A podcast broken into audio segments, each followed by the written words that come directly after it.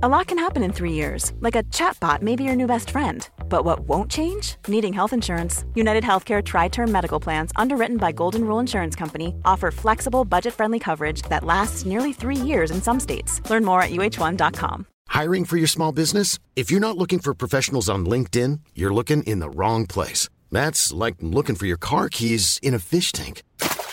LinkedIn helps you hire professionals you can't find anywhere else, even those who aren't actively searching for a new job but might be open to the perfect role. In a given month, over 70% of LinkedIn users don't even visit other leading job sites. So start looking in the right place. With LinkedIn, you can hire professionals like a professional. Post your free job on linkedin.com slash people today. Quality sleep is essential. That's why the Sleep Number Smart Bed is designed for your ever-evolving sleep needs. Need a bed that's firmer or softer on either side? Helps you sleep at a comfortable temperature? Sleep Number Smart Beds let you individualize your comfort so you sleep better together. JD Power ranks Sleep Number number 1 in customer satisfaction with mattresses purchased in-store. And now, save 50% on the Sleep Number limited edition Smart Bed for a limited time. For JD Power 2023 award information, visit jdpower.com/awards. Only at a Sleep Number store or sleepnumber.com.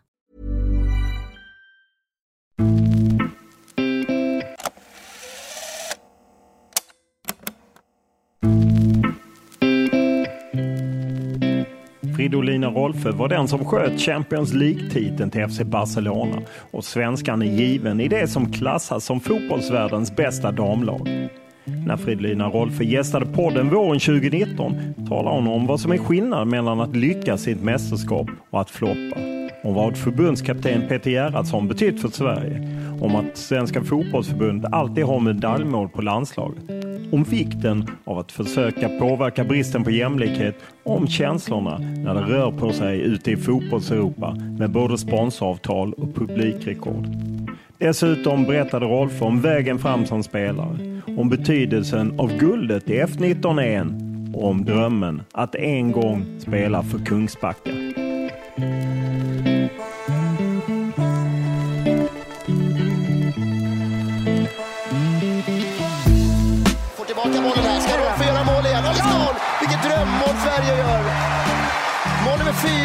Landslaget. Fridolina Rolfö. Och all cred till landslagsledningen som behåller den i 90 minuter. Rolfö, hon gör en bra match. Det är perfekt slagen passning också. Avslutet är inget fel på heller. Även om Fridolina Rolfö fick starta den historiska publikmatchen mot Tyskland på Friends Arena så känns hon lite som en joker inför det stundande världsmästerskapet i Frankrike i sommar. Bayern München-proffset som slog igenom i Linköping har efter en tid full av skador börjat hitta formen i klubblaget och har spelat en avgörande roll för lagets avancemang i Champions League. Med ett OS-silver i bagaget hoppas hon nu på en chans att bygga ut medaljsamlingen i sommar men menar att Sverige har en bit kvar för att utmana de allra bästa. Det sista som saknar hos oss det är väl egentligen den här eh, Försvarsmässigt har vi alltid varit bra och vi har försvarat oss väldigt bra men jag tror att vi behöver den här kreativa delen i vårt anfallsspel. Och vi diskuterar den spricka som funnits mellan herrlandslaget och damlandslaget. Och Rolfö hoppas på att Janne Anderssons besök på träningen inför Tysklandsmatchen kan vara ett första steg på vägen till en bättre relation. Det hade varit jätteroligt att, att de tog sig tid att komma och kika på oss precis som vi eh, lägger den tiden. Och, ja, men, jag tycker det är jätteroligt att, att gå och kika på dem och det hade betytt jättemycket om de gjorde, visade samma stöd. Om ett utgående kontrakt i Tyskland avslöjar Rolfö att hon ska se om sitt hus långt innan VM startar. Det jag kan säga är att jag, eh, jag kommer stanna utomlands. Eh, sen får vi se om det blir i Bayern eller i någon annan förening runt om i världen. Utöver detta pratar vi om betydelsen och att en rad stora klubbar runt om i Europa nu även satsar stort på damfotboll. Om varför det blev silver i OS men respass redan i kvartsfinal i EM ett år senare. Och skillnaden mellan Pia Sundhage och Peter Gerhardsson. Och hur det kändes att få bilda anfallspar med den stora idolen Lotta Schelin. Men som vanligt inleder vi podden med en faktaruta. Ålder? 25 år. Bor? I München. Familj? Mamma, pappa, syster, bror och pojkvän. Utbildning? Ehm, Jag har en gymnasieutbildning. Lön? Ehm, Den är okej, kunde varit bättre. Bil? Jag kör en Audi. Hobby? Det är resa, umgås med vänner, ehm, matlagning och shoppa. Språk? Eh, Svenska, engelska och behärska tyska. Vem är för dig världens bästa spelare? Ehm, För tillfället skulle jag nog säga att Messi och eh, Pernilla Harder. Vilken är din största fotbollsmerit? Mm, OS-silvret i eh, Rio. Vilken är din största upplevelse när det handlar om fotboll? Mm, ja, men, samma skulle jag säga. Jag utgår från att du har ett favoritlag. Vilket är det och varför? Ehm, nej men nu när jag har spelat i München så har ju det blivit ett favoritlag. Eh, så att, ja, försöker följa herrarna lite och, och se deras... Eh, när de lirar. Men på damsidan så följer jag, eh, försöker följa KDFF nu när de, Kungsbacka DFF, det finns ju två, när de har tagit sig upp till damallsvenskan. Vad hör du mest på planen när de vill psyka dig? Ehm, det är inte så mycket faktiskt. Jag kommer nog undan ganska, lindrigt. Så att, eh, nej, det varit lugnt. Vem är den bästa du spelat med? Eh, samma där, Pernilla Harder. Vem är den bästa du spelat emot? Eh, Marta i sina bästa år. Vad har du tränat mest på i din karriär? Eh, min första touch. Vilken egenskap kan du bli avundsjuk på när du ser antingen en motståndare eller en medspelare? Något du blir sugen på att ha? Eh, ja, flera olika, men jag skulle säga ett bra huvudspel med allt vad det innebär. En bra timing, en bra teknik, men även den här offerviljan. Har du något mål du gärna tar fram på Youtube för att komma i bra stämning? Mm, ja, men jag har ett mål som jag tycker om. Eh, det är inte så att jag slår upp det varje gång, men vid något visst tillfälle så har jag tagit fram det. Eh, och det är i Champions League när vi möter eh, Liverpool och jag gör ett, ett mål som jag tycker var fint. Du får 10 miljoner i handen. Vad gör du? Ehm, ja, jag är inte sån som ehm, behöver spendera allt för mycket utan nej, men jag skulle nog kanske resa, ehm, skänka pengar, eh, ja, men göra roliga saker med nära och kära. Vilken är din favoritsvordom? Ja, på tyska blir det nog scheisse. Vilken är din dyraste pryl? Ehm, ja, skulle väl vara min dator eller telefon. Vad gör dig rädd? Ehm, nej, sjukdomar och skador och sådana saker. När var du lycklig senast? Ehm, riktigt lycklig var jag nog eh, för förra veckan när vi tog oss till semifinal i Champions League. Vilken var din tuffaste kris? Fotbollsmässigt ehm, under skadeperioder. Ehm, privat skulle jag nog säga att det var eh, när min mamma och min bästa vän eh, fick hjärntumör samtidigt.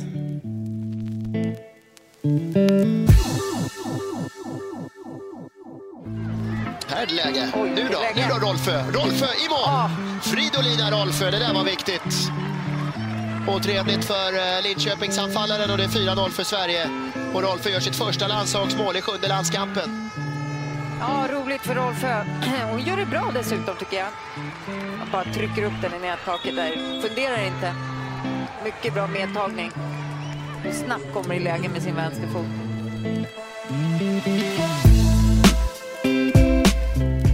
Efter att ha slagit igenom i samband med att Sverige tog EM-guld med U19-landslaget 2012 så dröjde det till 2016 innan Fridolina Rolfö började göra ett rejält avtryck i A-landslaget.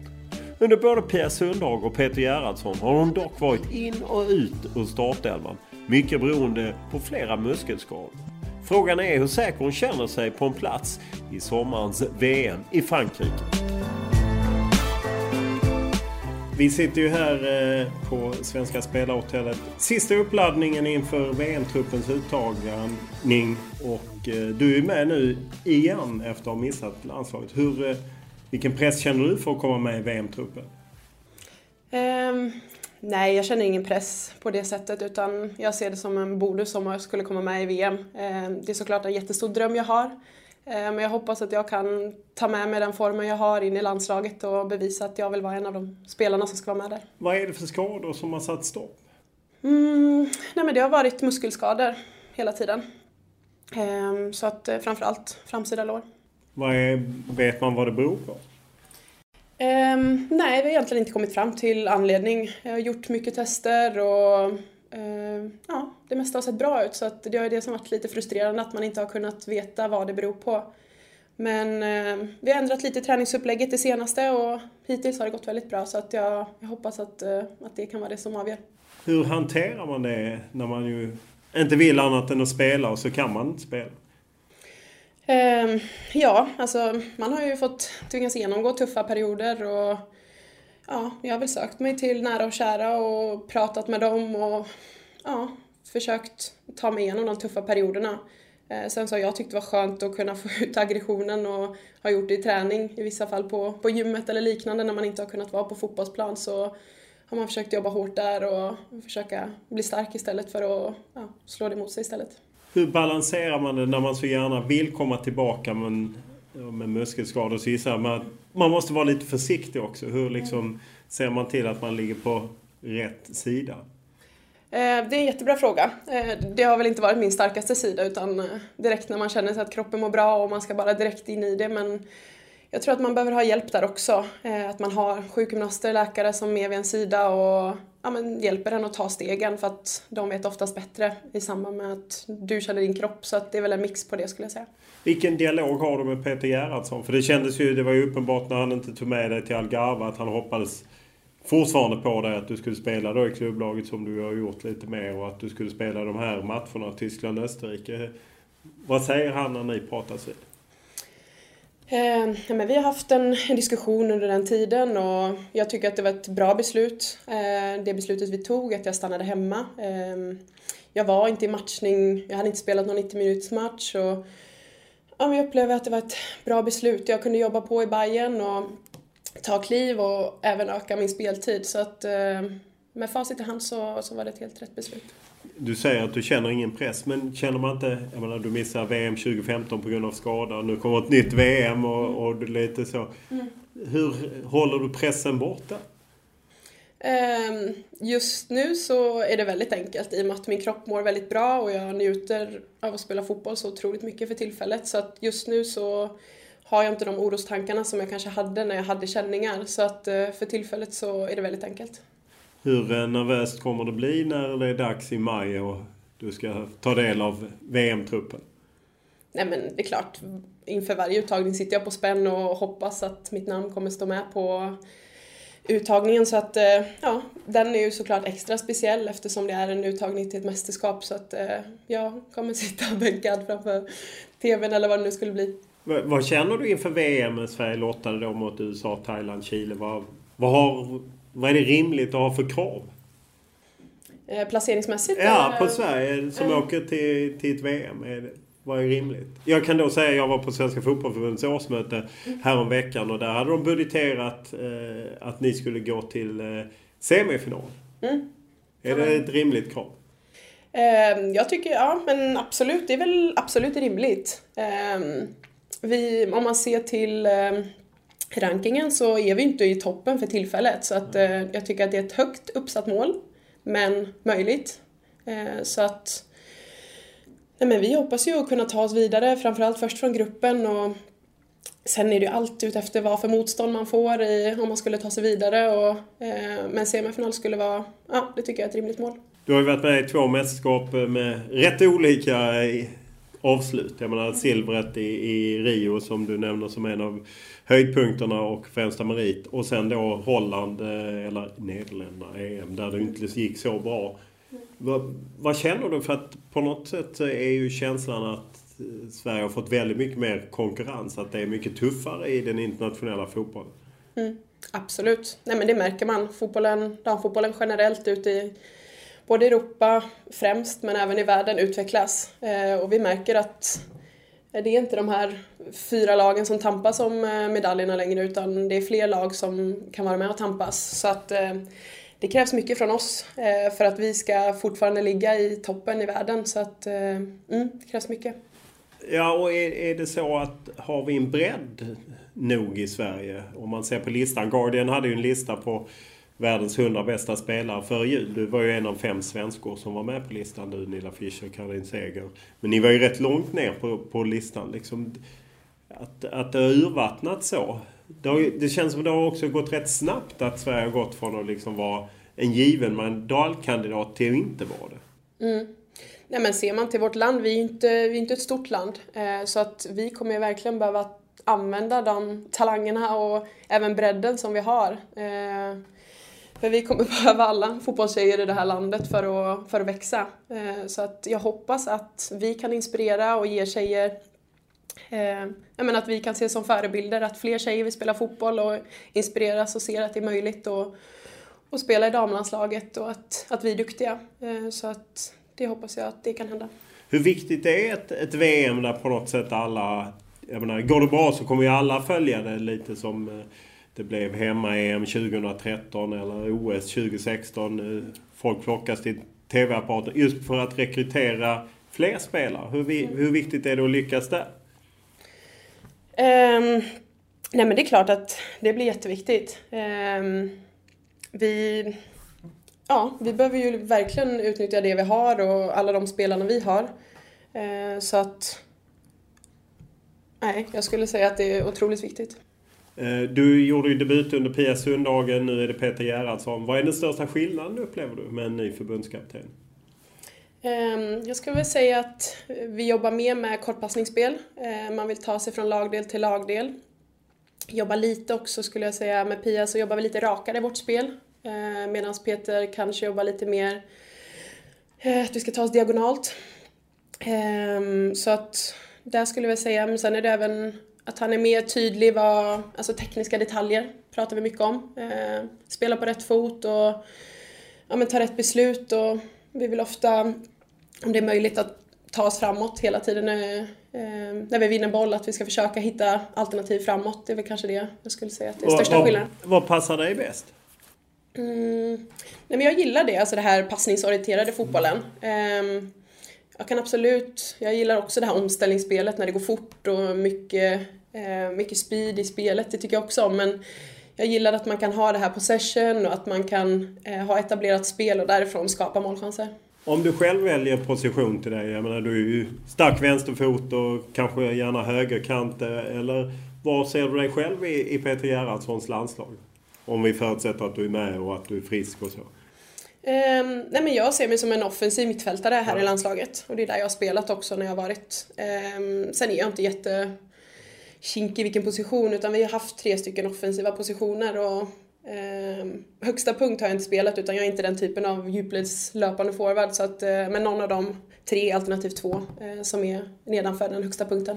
Vad känner du att ni har utvecklat under VM-kvalet? För där var ju en del höjdpunkter, jag menar inte minst Danmarksmatchen eh, där Sverige behövde vinna och gjorde det också sämre Ukraina borta om man säger så. Vad, mm. vad känner du att ni har utvecklat under den här tiden? Mm, nej men det var lite det jag nämnde tidigare, det som Peter vill eh, implementera i våran... Mer spelet på backen och, och diagonalt helt enkelt och så? Precis, det är det jag känner att vi har utvecklat men vi har fortfarande steg att ta tills vi är Ja, vad, vad, krävs för att kunna utmana de största länderna, liksom att, att verkligen nå långt? En väldigt bra fråga. Ehm, jag tror att vi behöver hitta det spelet som vi vill spela och ehm, att vi har en tydlig taktik och en tydlig idé hur vi vill jobba. Eh, och det tycker jag att vi har börjat med och eh, bygger vidare på. Sen tror jag att det sista som saknar hos oss, det är väl egentligen den här ehm, Försvarsmässigt har vi alltid varit bra och vi har försvarat oss väldigt bra men jag tror att vi behöver den här kreativa delen i vårt anfallsspel och vi kommer till chansen men jag tror att vi kan skapa ännu mer när vi får den här kreativa biten in i vårt spel. Och om man eh, ser idag så när vi träffades så vet jag att Janne Andersson var på träningen, eh, herrlandslagets förbundskapten. Vad, vad sa han till Eh, nej men först och främst jätteroligt att han var på plats och att eh, han tog sig tid att komma ner. Eh, han ville önska oss lycka till eh, nu här på lördag och, men även framåt mot sommaren, eh, mot VM. Så att, eh, nej men jätte, jättefint att prata om det här att vi inte träffas allt för ofta men, nej men att man, man stöttar varandra och vi är ett enat landslag och det tycker jag var jättefint. Hade han några tips med tanke på hans eh, egen VM-succé? Eh, nej, det kom väl kanske inte jättemycket mycket tips så, utan eh, det var mer den här önskan och eh, men att han var avundsjuk att vi skulle få uppleva ett VM eftersom eh, han fick vara med om det förra året. Hur viktig är den symboliken att faktiskt herrlandslagets förbundskapten kommer ner? Jag gissar att det är första gången du är med om det. Mm, första gången. Jättemycket. Jag ser upp till honom och tycker att han är en jättehäftig tränare så att det betyder mycket för oss. Och man, eh, ja, men det blir en glädje också som han säger det här med att vara enat landslag, dam och herr. Även om vi inte ses ofta så är det ändå den här känslan att, att vi är ett. Nej, och ingen har ju missat att det emellanåt varit lite inflammerat och så. Hur, tror du att detta är ett steg till att det kan jämnas ut på något sätt? Eller att ni kan på något sätt bli en enhet mer? Absolut. Eh, visst tror jag det. Att det är första gången jag ser att, att en herrlandslags förbundskapten har varit på plats. Så att, eh, nej, men det sänder väl ganska tydliga signaler. Om man eh, ser, ni var och tittade på eh, när, eh, jag vet inte om du var med i truppen då, men eh, när landslaget var och tittade på när herrarna körde sitt genrep mot Chile i Göteborg. Du kan få vara med. Ja, jag var på plats. Man har inte sett motsvarigheten på här sidan. Hoppas du på det i, i, framöver? Absolut. Det hade varit jätteroligt att, att de tog sig tid att komma och kika på oss precis som vi eh, lägger den tiden. Och, ja, men, jag tycker det är jätteroligt att, att gå och kika på dem och det hade betytt jättemycket om de gjorde, visade samma stöd som, Varför som vi. tror du inte det har varit så? För jag menar, ni har ju varit mer aktiva i sociala medier än vad de har varit också. Mm. Nej, det är helt enkelt en fråga som du får ställa till eh, Janne eller förbundet. Jag vet inte vem som tar sådana beslut men eh, ja, det är svårt att svara på. Det spelarna själva också som kunde Absolut.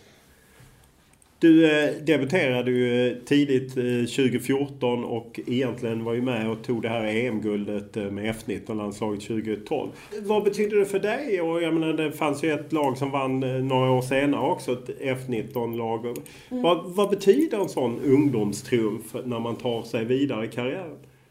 Um, jo men mycket. Alltså att få det här mästerskapsrutin i tidiga år tycker jag är jätteviktigt. Um, vi fick uppleva det i Turkiet och, och känna på det här sådana viktiga matcher och utslagning och det var någonting man kunde bära med sig till eh, senare seniormästerskap så att uh, tycker det är jätteviktigt att man i ungdomsår får vara med om det. Vad minns du av det idag? Det var ju rätt dramatiskt, inte minst i, i, i finalen mot eh, Spanien och så. Mm. Vad, vad minns du? Vad har du för minnen? Um, nej men otroligt mycket känslor. En stor, stor glädje uh, som vi hade som trupp. Och vi hade spelat många år tillsammans och det var egentligen det sista vi gjorde innan eh, det skulle gå vidare till U23 och liknande. Och eh, vi fick ett otroligt bra avslut och eh, det är bara glädje när jag ser tillbaka på den tiden. Så att är det viktigt, jag menar Pia Sundhage har ju gått ner och tagit ett lag med ett sikte på ett U-mästerskap och så. Är, är det vi, är det viktigt att, att vara en del av sådana mästerskap eller är det liksom... Kan man lära sig det senare så att säga? Ehm, ja, men absolut kan du lära dig senare, det är ju inte hela världen. Men jag skulle säga att jag har fått med mig mycket eh, och har känt att um, men som en mästerskapsrutin, det här med att vara kylig och alla de här taktiska sakerna som du behöver tänka på ett mästerskap när du hålla spelare friska, det kommer flera matcher och ja, men, taktiska saker och det kommer bli förlängning och straffar och de här sakerna som man kanske inte alltid upplever när man spelar i klubbfotboll. Eh, det tycker jag är häftigt, som någonting som jag kan ta med mig och lite rutin kring, kring det. Om man ser på mästerskap där man lyckas respektive kanske inte når hela vägen fram. Vad skiljer ett OS 2016 där det blir medalj och ett EM eh, e 2017 där det ju liksom man halkar ut innan medaljerna delas ut. Vad, mm. Kan man peka på det? Um, ja, det tror jag absolut.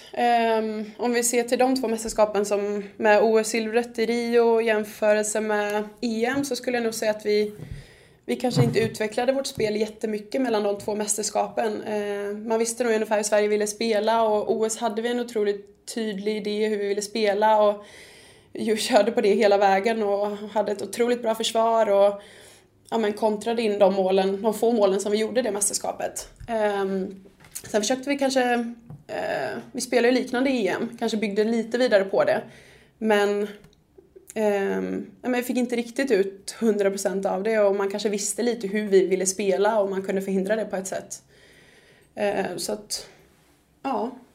Uh, det skulle jag väl säga var den största skillnaden. Sen så var det också att vi fick möta i kvartsfinalen ett, ett Holland som gick och vann mästerskapet så att uh, kan ju handla lite om otur också och, och få dem tidigt i, i kvartsfinalen i detta fallet som blev vårt fall. Kan ju bli så att ni får hålla Nederländerna även i en åttondelfinal i VM. Ja, absolut. Det är ju möjligt. Vi får se. Hur mycket har du lekt med slutspelsträdet och, och kom vi etta, kom vi tvåa? Man kan ju även gå vidare som trea. Mm. Eh, inte så jättemycket. Det är klart att man har haft en hint. Här, vad, vad är möjligt och hur ser det ut? Men eh, fokuset har varit helt enkelt på eh, gruppspelet där, det första, de första matcherna vi har i och med att det är tillräckligt att se över eftersom det är nya lag och landslag som vi inte har mött tidigare. Ja, hur är det att ställas mot eh, ett lag som man aldrig mött? Liksom aldrig, och man stöter inte på spelarna heller i ligaspel och så. Att det är okänt och på något sätt är ju trycket på er att det här ska ni ju bara vinna. Mm. Eh, kul! Jag tycker bara det är roligt. Eh, visst, man är kanske inte lika förberedd som man är mot, mot andra länder som exempelvis Tyskland nu när vi ska möta dem.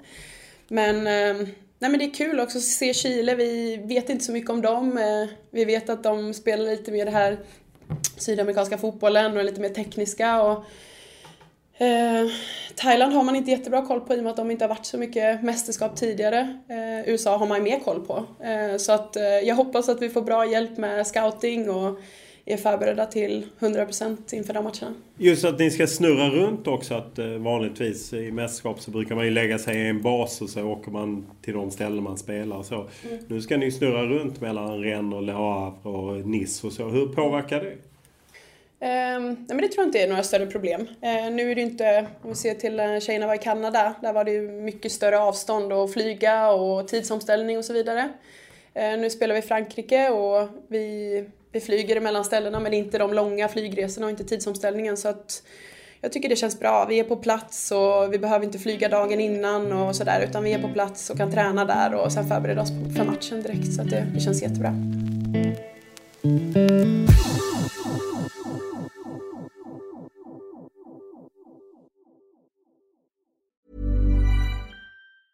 A lot can happen in three years, like a chatbot may be your new best friend. But what won't change? Needing health insurance. United Healthcare Tri Term Medical Plans, underwritten by Golden Rule Insurance Company, offer flexible, budget friendly coverage that lasts nearly three years in some states. Learn more at uh1.com. I'm Sandra, and I'm just the professional your small business was looking for. But you didn't hire me because you didn't use LinkedIn jobs. LinkedIn has professionals you can't find anywhere else, including those who aren't actively looking for a new job but might be open to the perfect role, like me. In a given month, over 70% of LinkedIn users don't visit other leading job sites. So if you're not looking on LinkedIn, you'll miss out on great candidates like Sandra. Start hiring professionals like a professional. Post your free job on linkedin.com/people today. Quality sleep is essential. That's why the Sleep Number Smart Bed is designed for your ever-evolving sleep needs. Need a bed that's firmer or softer on either side? Helps you sleep at a comfortable temperature? Sleep Number smart beds let you individualize your comfort so you sleep better together. JD Power ranks Sleep Number number 1 in customer satisfaction with mattresses purchased in-store. And now, save 50% on the Sleep Number limited edition smart bed for a limited time. For JD Power 2023 award information, visit jdpower.com/awards. Only at a Sleep Number store or sleepnumber.com.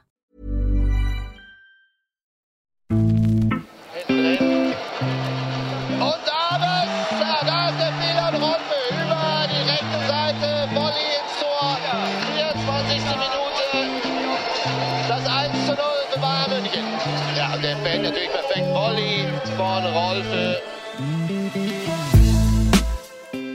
Det där var ett av Fridolina Rolfes två mål i dubbelmötet mot Slavia Prag när Bayern München tog sig till semifinal i Champions League. Bundesliga har länge varit en av de bästa ligorna i världen för damer. Men det är först på senare år som Bayern München gjort en rejäl satsning på att bli en storklubb även på damsidan. En trend som faktiskt går igen i hela Europa där många stora klubbar på herrsidan nu även börjat få snurr på damverksamheten. Frågan är om det kan leda till en utjämning av resurserna på sikt och också om det kan hota den svenska serien. Ni fick ju till eh, eh bättre prispengar även fall gapet till herrarna ökade. Men det finns ju fortfarande orättvisor. Jag vet, eh, vi hade ju någon nyhet häromdagen att man betalar för färre ledare och liknande och så. Hur, hur ser du på det att liksom Fifa som har eh, 25-30 miljarder i kassan och liknande, att de fortfarande ändå håller emot? Um, ja, men det är en det är nog en fråga som, som vi många ställer oss, var, varför gapet ska vara så himla stort. Eh, man hade ju önskat att, eh, att det närmade sig mer, att vi hade samma, inte kanske samma förutsättningar, men att man närmar sig och att man får de förutsättningarna som man förtjänar. Ehm, just nu så känns det som att mycket händer i damfotboll och jag hoppas att Uefa och Fifa kan ta de stegen också så som man ser publikintresset och intresset som finns runt om. Jag hoppas att de kan, kan se eh, att det är mycket som händer och att de kan följa efter det. 2017 så hade ni ju inte ens ett avtal med eh, fotbollförbundet och det har ni ju nu inför VM. Hur, hur jobbigt var det för dig som ju på något sätt skulle spela ett första mästerskap? När man pratar med en del äldre spelare så säger de ja men det fanns ändå en tanke på att vi kan skippa det här för att markera samtidigt som man också sa att ja, men det fanns ju spelare som inte hade varit med. Hur, mm. hur involverad var du i diskussionerna och vad kände du när det ändå fanns en tanke vi kan skippa för vi inte har ett avtal? Mm. Eh, nej men det var en diskussion som vi hade hela laget och vad, vad är möjligt och eh, så att för min del så kände jag väl att jag vill inte, ta, förlåt, alltså inte spela ett EM på grund av den här situationen. Utan att eh, fotbollen kommer gå först. Eh, men på, på något sätt så kände jag ändå att man måste sätta ner foten. Eh, och jag vill inte att det sportsliga skulle påverka så att för min del och min röst så kände jag att ja, jag får stå för att jag vill spela EM men samtidigt eh, fick det vara någonting annat som drabbades istället liksom som med fotbollsskalan i det, i det läget då. Hur förvånad är du att det svenska fotbollförbundet som ju ändå i ett internationellt perspektiv är rätt framåt och progressivt att de kunde låta er spela ett helt år utan avtal? Um, ja, bra fråga. Um, alltså det var ju...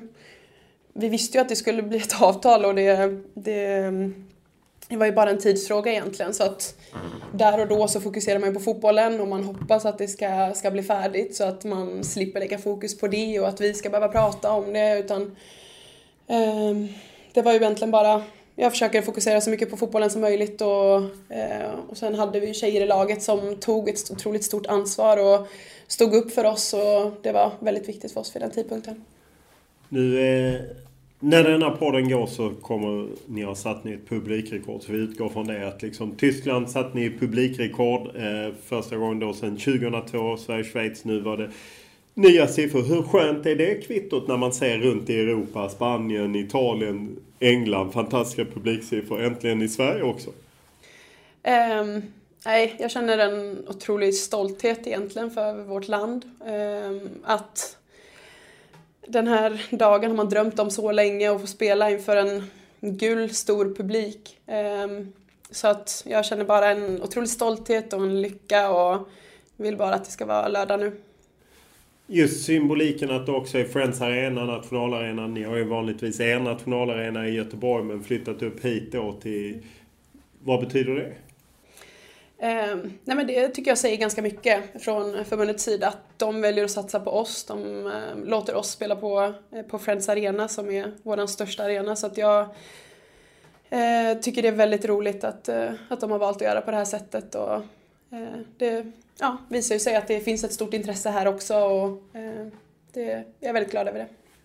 Ibland kan man ju säga att man nästan lever i en revolution. Därför att jag menar, det händer ju saker dagligen. Inte bara publikmässigt. Vi såg Barclays Bank gå in och sponsra eh, ligan för damer i England för rekordartat belopp. Robos har gått in här i Sverige. Det händer saker hela tiden. I USA så eh, stämmer eh, stjärnorna sitt eget förbund och så. Hur mycket snackar ni spelare som då kommer från klubbar runt om i, i Europa om att, att det bara bubblar? Eh, jo men en del. Eh, det kommer absolut, det är någonting vi diskuterar och eh, ibland här i landslaget men även i mitt klubblag att det diskuterar framförallt det här med publik, eh, siffrorna som bara rasar, rasar höll jag på att säga, bara växer och att det är mycket människor som visar intresse. Eh, sponsorer och så, den biten ja, diskuteras lite men framförallt det här eh, med publikintresset för det är det som vi märker indirekt att det, det blir en härlig känsla på arenorna. Hur är det i Bayern München? Ni spelar ju på en eh, mindre arena där. Jag tror de tar 12 500. Mm. Eh, hur, vilket publiktryck är det där? Um, nej men det, det är bra, alltså nu när vi spelar på den här mindre, det blir en lite tajtare känsla och vi behöver inte den här jättestora stadion utan vi får en, ett, vi har en ganska aktiv publik så man får en bra känsla till match och nej, nej men det brukar väl ligga någonstans mellan 1-2 tusen per match och ja, vi är jätteglada för de supportrarna vi har och de som kommer på matcherna. Men det är svårt att konkurrera ut i och med att herrfotbollen finns där också. Men... Hur, hur mycket har ni del av eh, herrarnas förutsättningar i, i klubblaget? Hur, eh, eller hur stor skillnad är det på vad du får och vad Arjen Robben får? Jag tänker inte lön utan jag tänker träning, mm. allt det. Um, men jag skulle nog säga att faciliteterna är nog ganska lika eh, i och med att eh, klubben valde att investera eh, för två år sedan nu i ett helt nybyggt campus. Ehm, jag var med om skiftet innan dess så man kan ju säga att det hände ganska mycket där under den sommaren när det här byggdes. Och, just nu så ehm, fantastiska fotbollsplaner, gräs som är uppvärmda året runt och gym, swimmingpool, matsal. Vi har egentligen de faciliteterna. Sen så tror jag att det som skiljer sig skulle väl egentligen vara att man har fler eh, anställda kring klubben. Det skulle jag väl säga att det är den största skillnaden mellan oss och herrarna men jag tycker att för mig så är det i alla fall ett otroligt stort kliv i jämförelse med hur det var i Sverige och jag känner att jag får de förutsättningarna jag behöver för att eh, lyckas som fotbollsspelare. Och om man ser till um till exempel Manchester City lyfts ju ofta fram som ett exempel där man på sociala medier har herrar och damer på samma konto och liknande. Hur är det i Bayern München? Känner ni att klubben står bakom er också?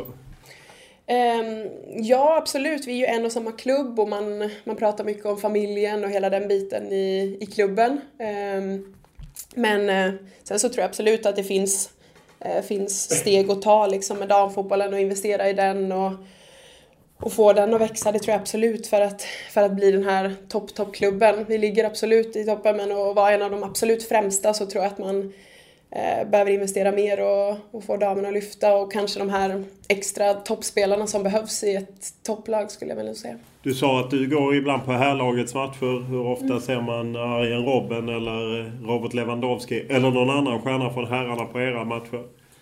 Um, det har nog aldrig hänt. Jag har inte sett någon herrspelare på våra matcher. Ehm, jag vet att eh, Ancelotti var på våra matcher när han var tidigare tränare. Då var han på en Champions League-kvartsfinal och kikade. Det var väldigt roligt. Sen, hälsningar och så har vi fått ifrån eh, killarna i laget och de skickar och önskar lycka till men eh, inte så att de har besökt arenan.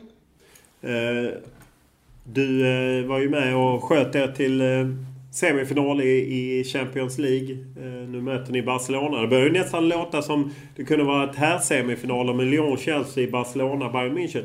Du är ju på något sätt en del av det här där flera av de här klubbarna, storklubbarna, lägger till verksamheten för damer. Hur, tycker du det är positivt eller negativt? För man kan ju säga att en del av de traditionella renodlade damklubbarna har svårt att hänga med då. Liksom. Mm. Ehm, men om vi ser det till ett bredare perspektiv så tycker jag att det är väldigt bra. Ehm, för oss tjejer så finns det flera alternativ nu när många herrklubbar väljer att investera i, i damfotbollen. Ehm, vilket jag också tror att det gynnar dem också att kunna ha både dam och herrlag och, eh, och få det att växa. Sen så absolut så tror jag att det kommer bli allt mer tuffare för de små klubbarna som som har endast damlag. Ehm, jag tror att man behöver hitta sin egen väg också. Ehm, att, eh, ja, men möjligtvis som i, i Sverige, att man kanske behöver välja att satsa på yngre talanger och även i tidigare år, att man jobbar med ungdomsfotboll och ja, men investerar i duktiga ledare och hela den biten och sen få, få upp duktiga spelare. Det tror jag det kan vara ett alternativ till, eh, till de mindre klubbarna. Om man ser till eh, Champions League ni har ju en tuff kamp mot Wolfsburg i ligan. Ni ligger på samma poäng eh, inför avslutningen. Ni åkte i cupsemi mot Wolfsburg. Men de är ute ur Champions League. Hur stor chans är det att ni går hela vägen i, i Champions League? Um, nej men jag hoppas att, um, att vi alla tror och känner att det är möjligt att ta oss hela vägen. Um, nu ska vi möta Barcelona och det är ju det fokuset som vi har för tillfället. Och ska bli otroligt intressant eftersom vi inte möter spanska lag varje vecka. Så att eh, det blir en annan typ av motståndare och det blir väldigt intressant att se hur vi står oss mot dem. Eh, men sen att ta sig vidare därifrån jättesvårt att säga i och med att vi inte har eh, mött varandra och vi får helt enkelt se hur det, hur det ser ut i den matchen. Men möjligt är det absolut att ta sig till en final och där får man ju se hur det skulle se ut i så fall. Du gjorde ju mål i bägge kvartsfinalerna. Hur viktigt var det att liksom komma tillbaka? Du hoppade in i första och gjorde mål. Att liksom göra avtryck direkt? Eh, nej men det var en skön känsla. Eh, sen att jag gjorde målet var inte hela betyder inte allt för mig utan för mig var det viktigast att vi skulle ta oss till nästa runda. Eh, men skönt för egen del och självförtroendet att man kunde få göra mål och känna att man, man bidrar. Hur känner du i, i ligakampen med fem matcher kvar och samma poäng som Wolfsburg? Um, nej men, det kommer bli tufft. Vi har samma poäng men de har bättre målskillnad. Um, de är starka. Uh, så att uh, det kommer bli svårt för oss att göra så mycket mål som vi har upp till dem. Uh, så att Nej, förhoppningen är väl kanske att och ni ska inte möta varandra kan man Nej. säga för dem. Utan du tror att de går rent helt enkelt? De vinner sina fem eh, sista? Nej men om vi ser till spel, spelschemat så har de nu tre stycken på nedre delen av eh, tabellen. Så att det kommer krävas mycket för att de ska tappa poäng för att vara ärlig. Men eh, jag vet ju att de har Potsdam sista matchen så att jag får lägga en extra hälsning till Amanda Ilestedt och min landslagskollega här att eh, hoppas på att det kan vara ett alternativ då. Kan du unna Nilla Fischer få avsluta med ett, ett ligatitel? Och hon är ju förvisso i cupfinal också. Um, framför, att vi, framför att vi inte tar... Nej, det gör jag inte. Men um, nej, jag undrar henne allt gott men uh, inte, en, inte den. hur, hur står det till själv? Så vitt jag kunde leta upp så har du kontrakt till juni 2019. Eller har du förlängt? Uh, nej, det stämmer. Uh, mitt kontrakt löper ut i sommar. Vad gör du? Um, det är någonting som jag inte kan prata om för tillfället utan det är... Ja, det kommer komma ut inom kort. Säg inte mer än så. Det kommer komma ut inom kort. Kommer ja. det komma ut innan eh, måndag när eh, den här podden publiceras eller efter? Eh, det kommer nog efter där. Okej. Okay. Men du kan inte bjuda på några detaljer om vad, hur du resonerar eller? Nej men det jag kan säga är att jag, eh, jag kommer stanna utomlands. Eh, sen får vi se om det blir i Bayern eller i någon annan förening runt om i världen. Hur eh, viktigt är, jag menar, du får ju bättre betalt utgår ifrån i Bayern München än vad du hade i Linköping. Hur viktigt är det eh, i din aspekt när du väljer en framtid och stanna utomlands? Um, nej men egentligen inte så viktig. Utan det jag kikar på är vart kan jag bli den bästa fotbollsspelaren. Eh, det är mitt nummer ett på listan. Um, och ja, men vart har jag möjlighet att, att lyckas och hela den biten och kunna spela med landslaget och så. Så det är mitt första prio. Men absolut, visst är det. Min fotbollskarriär är inte jättelång och, och pengar blir också viktigt. Eh, men första prio är fotbollsmässigt. Men oavsett om det är Bayern eller någon annan. Du är överens om ett kontrakt som gäller från efter 2019 mm. helt enkelt. Hur kommer det sig att man inte avvaktar ett VM? Tänk om du spelar ett VM och gör 30 mål. Nej, men du förstår vad jag menar. Um, nej men um, det är för egen del. Jag har en bra känsla liksom och jag vill ha det färdigt innan VM. Jag skulle inte vilja gå under VM och vara ovetande om vad ska jag göra efter sommaren utan för egen del känns det väldigt tryggt och bra att veta vad jag ska göra och då kan jag lägga allt mitt fokus på, på VM. Har du agent och som hjälper dig med det här? Ja. Hur, hur viktigt är det? För det känns som någonting som har vuxit de senaste tio åren att, att fler och fler spelare har agenter och så. Hur, mm. hur viktigt är det? Jätteviktigt. Ehm, jag skulle väl säga att ehm, min agent, jag är jätteglad att få den hjälpen som jag får av honom. Framförallt det juridiska och hela den biten med kontraktsskrivning som inte jag har så bra koll på. Ehm, men även att få den supporten och hjälpen och de kloka råden. Så att eh, för min del är det väldigt viktigt. Du har ju haft lite skadeproblem men och gjort det bra när du har spelat. Hur, hur mycket har du haft att välja på? Um, nej men det, jag hade olika alternativ och alternativ som jag var väldigt nöjd med. Så att um, um, ja, det var väl egentligen bara en, en känsla jag fick och precis som jag sa tidigare där att vart kan jag bli den bästa fotbollsspelaren, det var min, min tanke och då kände jag att jag fick en väldigt, väldigt bra eh, känsla där då. Hur lång kontakt har du skrivit? Eh, det kan jag inte heller avslöja. Mycket hemligt? Ja, det vet jag inte. Det är väldigt mycket som inte går att säga. Med tanke på att du stannar utomlands, eh, att flytta hem till Allsvenskan var inte ett alternativ. Hur kommer det sig? Ehm, jag känner väl att ehm, det är ja, men två, tre ligor i Europa som ligger före eh, damallsvenskan för tillfället. Ehm, jag tycker det är jätteviktigt att spela Champions League. Nu kanske du kan göra uteslutningsmetoden här snart. Men eh, så att det var väl det jag vävde in i mina i mina tankar när jag gjorde beslutet. Så att eh, eh, ja, det blir utomlands för att jag känner att det, det ligger i framkant för tillfället. Hur mycket diskussioner har du haft exempelvis med Linköping där du var med och vann SM-guld? Ingen diskussion överhuvudtaget. Min, jag sa till min agent att jag var väldigt tydlig med att jag vill stanna utomlands, eh, fortsätta utvecklas och då vävde jag inte in sin eh, svenska alternativ. Om du tittar på, på allsvenskan, jag menar Linköping har ju ändå plockat hem lite spelare och så. Eh, samtidigt som man ju tydligt kan säga att allsvenskan halkar efter. Hur, eh, hur ser du på framtiden för svensk klubbfotboll på det sättet? Exempelvis har jag inte haft ett eh, Champions League-finallag sedan Tyresö 2014 och det var ju närmast lite konstgjort i och med att det var lite konstiga ekonomiska turer bakom det. Nej men det är väl ingen som säger att, att det inte är möjligt. Eh, se som Tyresö, vad de gjorde, absolut konstgjort men man byggde ett lag och man fick ihop det och man tog sig till en final. Eh, sen har det ju andra klubbar har varit på gång och tagit sig, alltså se Rosengård och, och Linköping som har haft framgångar och eh, ja, jag skulle inte säga att det är omöjligt att Eh, sen vet jag inte om de kanske tar sig hela vägen i och med att det blir större konkurrens men att, ta sig vidare i Champions League tror jag absolut är möjligt.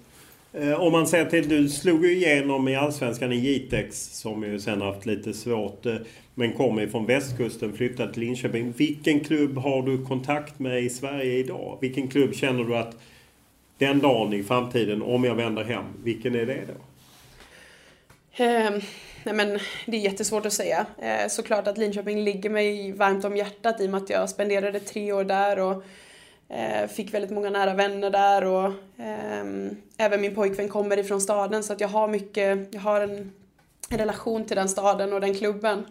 Ehm, men samtidigt så, så älskar jag västkusten och eh, följer nu Kungsbacka DFF som tagit sig upp i damallsvenskan och har det otroligt kämpigt så att jag hoppas innerligt att, att de klarar av sig och klarar av att hålla sig i damallsvenskan. Och det är också en klubb som jag spelade med och känner mycket för. Ja, är, det, är det en dröm i framtiden att kunna återvända och spela damallsvenskan för Kungsbacka exempelvis? Ja men det skulle det absolut kunna vara. Eh, sen har ju Kopparberg Göteborg också varit ett lag jag sett upp till och gått på deras matcher som liten så att, eh, men aldrig spelat i den föreningen. Så att, vi får se eh, hur det blir i framtiden men det hade varit kul att spela i Sverige någon gång i framtiden. När du eh, slog igenom som spelare, när förstod du att ah, men det här är faktiskt något jag kan leva på och satsa på? Eh, nej men, ganska tidigt egentligen när man började att man, okay, man är med i flicklandslagen i 15-årsåldern så börjar man väl inse att okej, okay, det här är möjligt, det här kan bli mitt yrke en dag och jag kan fokusera 100% på det. Eh, så att, ja men för 15-årsåldern kanske. Hur eh, mycket tänkte du på kost och sömn och trä... Alltså så, det är, det är, Alla kanske inte fattar att man... Så mycket man offrar eh, under några år när kompisar, jämnåriga kompisar kanske gör roligare saker så måste man tänka. Hur mycket fokus la du på det? Eh, nej men otroligt mycket. Eh, mina helger och ungdomsår var väl egentligen väldigt mycket man spenderade med familj och tog det lugnt på helgerna och eh, ja, vilket... Eh, nej men det har ju någonting jag har valt och jag har älskat att spela fotboll och det har varit mitt prio ett. Eh, absolut, nu idag är det ännu svårare när man bor utomlands och missar olika saker och allt vad det kan vara, dop och bröllop och hela födelsedagsfester. Så att det är klart att sånt, det är någonting som man har valt eh, ofrivilligt egentligen. Men eh, jag är så lyckligt lottad att jag får spela fotboll och eh, då får jag ta den smällen. När man eh, ofta pratar man om att inställning är oerhört viktigt i, i sådana här... Talang är ju en sak men att man måste ha inställning. Har du hela tiden haft en liksom inställning att ah, jag är beredd att offra det och det och det för att jag vill bli bättre i fotboll? Um, ja men på senare år tror jag. Um, I tidigare år då var inte min det var egentligen inte fotboll som var okej okay, det är min dröm, jag ska bli proffs. Utan jag spelade för att jag älskade det och tränade så hela tiden och hemma när jag kom hem från träning stod jag och bollade mot väggen och det var, det var liksom allt jag hade men det var ju senare som det kom det här med att jag vill bli proffs, jag inser att jag är duktig. Eh, men innan dess så var det egentligen bara min, min passion för fotbollen och det var väl det som tog mig vidare då. Vilka var dina förebilder när du tittade framåt? När du var liten eller yngre? Ehm, um, men, jag hade ganska många och jag är kanske en av de få som har haft kvinnliga förebilder och ja, egentligen haft lyckan att få ha det. Um, för där kunde jag mer jämföra mig med dem. Uh, så att först började jag egentligen med det här Victoria Svensson och Hanna Ljungberg-tiden och, och följa dem och deras landslag när de lyckades i mästerskap. Och, Eh, sen blev det ju Eh, minns när min mamma tog med mig på Valhalla på deras invigning när Kopparberg Göteborg spelade och då var Lotta Schelin stjärnan i laget och fick se det live. Det var också superhäftigt så att eh, det är väl några av de förebilderna som jag har haft. Vad har det betytt att du, för precis som du säger, ganska oftast brukar ju även kvinnliga fotbollsspelare prata om manliga förebilder. Hur, mm. Vad har det betytt att, att du har haft kvinnliga förebilder? Nej men jättemycket. Precis som jag sa det här med att eh, vid tidigare i yngre ålder kanske jag inte kunde drömma det här om att bli proffs men sen när jag insåg att man kom till landslag och man ser de här spelarna att de arbetar som eh, fotbollsspelare så kunde jag också drömma om det och, och fortsätta min satsning och kanske göra ännu mer för att bli ännu bättre och eh, de inspirerade mig att, lyckas och ta sig till landslaget ända. Hur var det att eh, ta sig till landslaget och plötsligt spela med Lotta Schelin? Eh, nej men otroligt häftigt. Eh, det var väldigt roligt och nej hon är en väldigt, väldigt trevlig och enkel person och det var jätteroligt att, att träffa henne och, eh, och få spela tillsammans vilket vi också fick uppleva i, eh, i mästerskap. Hur eh, känner du nu när hon fick sluta på det sorgliga sätt som hon på något sätt fick eh, att hon inte riktigt kunde fortsätta av hälsoskäl? Eh, otroligt tragiskt. Eh, det önskar man inte att någon ska behöva avsluta sin karriär på det sättet som, som hon gjorde. Eh, men hon ska vara otroligt stolt och glad över, över den karriären hon har haft och allt hon har gjort för, för Sverige och det här landet och vårt landslag. Så att eh, hon ska vara stolt över det hon har gjort. Ja, hur stor är hon ute i, i, i fotbollsvärlden för oss som kanske ser henne ur ett perspekt svenskt perspektiv men du som ändå är ute liksom. Hur, hur stor är Lotta Schelin där? Eh, nej men, det är klart att hon är väldigt stor. Alltså, hon hade eh, en väldigt stor tid i Lyon och lyckades där och även i vårt landslag och alla mål hon har gjort så att självklart känner alla till henne som, som en stor spelare för Sverige.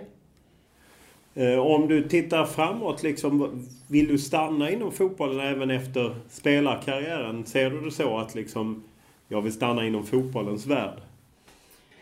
Um, ja men absolut. Uh, fotbollen är någonting jag brinner för och älskar allt vad, vad sporten ger så att eh, det hade absolut varit en dröm att, att jobba på något sätt inom fotbollen. Uh, sen i vilken form är jättesvårt att säga men det hade varit roligt. Vad är det? Är, är du lockad av träning eller är du lockad av att liksom utveckla fotbollen vid sidan av planen? Eller vad, vad är det du känner att där hade jag gärna velat gå in? Ja, men det, det är svårt att säga för tillfället. Jag, jag vet inte vilken typ av roll, precis som jag nämnde tidigare, utan eh, eh, eh, fotbollen som berör skulle jag bara vilja vara med på, på något sätt. Då får vi se. Eh, hoppas att jag har många år kvar tills jag behöver ta ett sådant ah, beslut. Absolut. Nej, Så att, eh, nej, jag kan inte svara på det för tillfället. Det har ju, jag menar, fotbollen har utvecklats väldigt mycket och vi pratar om publikdrag och, och liknande. Vad, vad tror du man är om fem år? Om man liksom, när man laddar för ett ett mästerskap eller om sex år då. Och Sverige har sökt ett, ett, eh, ett mästerskap till exempel. Eller utreder ett, att söka ett VM med, med Norge, Danmark, Finland och så. Vad, vad tror du fotbollen är med tanke på den utvecklingstakt den har nu? Jag hoppas ju att den eh, byggs vidare på precis som det som händer nu. Att det blir som ett trendbrott och att det eh, fortsätter att komma mycket människor och många som investerar i damfotbollen och ser att det Eh, i framtid i det. Eh, så att ja, men det som jag tycker är viktigt alltså det är att mycket folk kommer och kikar för att det ger sånt stöd och det bygger också känslor inom oss. Och bara att få en sån känsla att man, ja men vi gör mål tillsammans och vi firar tillsammans med en publik. Och jag hoppas att det är det som, som blir den stora skillnaden, att det eh, blir publikdrag liksom. Och då kommer det andra så att säga. För att om publiken kommer så kan ju inte Exakt. Fifa och Uefa och liknande hålla emot. Utan då måste de släppa efter. Mm. Hur går diskussionerna i, i Tyskland liksom? I alla fall ett internationellt lag. Men hur går liksom Pratar ni om Champions League-pengar eller liknande? Som man ju gör mycket i Sverige till exempel. Är det något man pratar om i Bayern? Absolut. Det är någonting som, som diskuteras och vi får höra mycket från, från klubben. Nu vill jag inte gå in på hur man diskuterar det men eh, de ger en otrolig stöttning till oss i det här med Champions League och, och vill att vi ska ta oss långt och ja, visa på så sätt att de eh, är redo att hjälpa oss för att vi ska ta oss långt.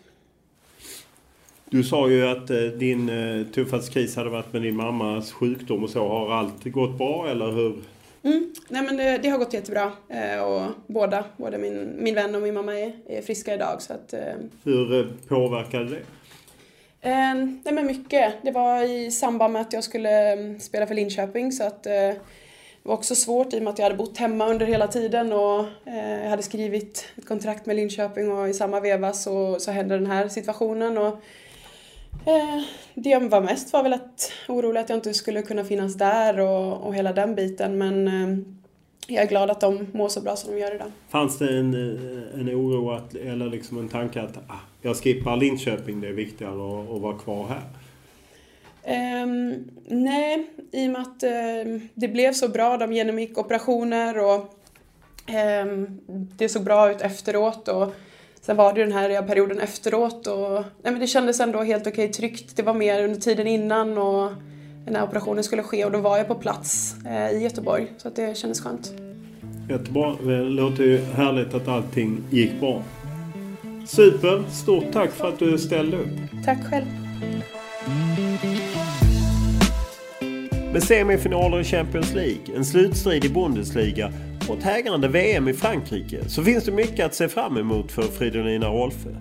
Och innan det blir avspark i VM i Frankrike så lär vi veta vilken som blir hennes nya klubb. Även om det är klart att det inte blir en svensk klubb eftersom hon ska stanna utomlands. Och det här var eh, veckans podd och eh, som vanligt är vi tacksamma för all form av feedback. Oavsett om den är positiv eller negativ eller handlar om gästönskemål eller annat. Enklast är alltid att mejla mig olof.lund.tv4.se eller skriva till mig på Instagram eller Twitter. Då är det Olof Lund i ett ord som gäller. Och eh, som vanligt är det Olle Junell Lindberg som producerat podden och Daniel Eriksson som klippt den. Stort tack för den här veckan!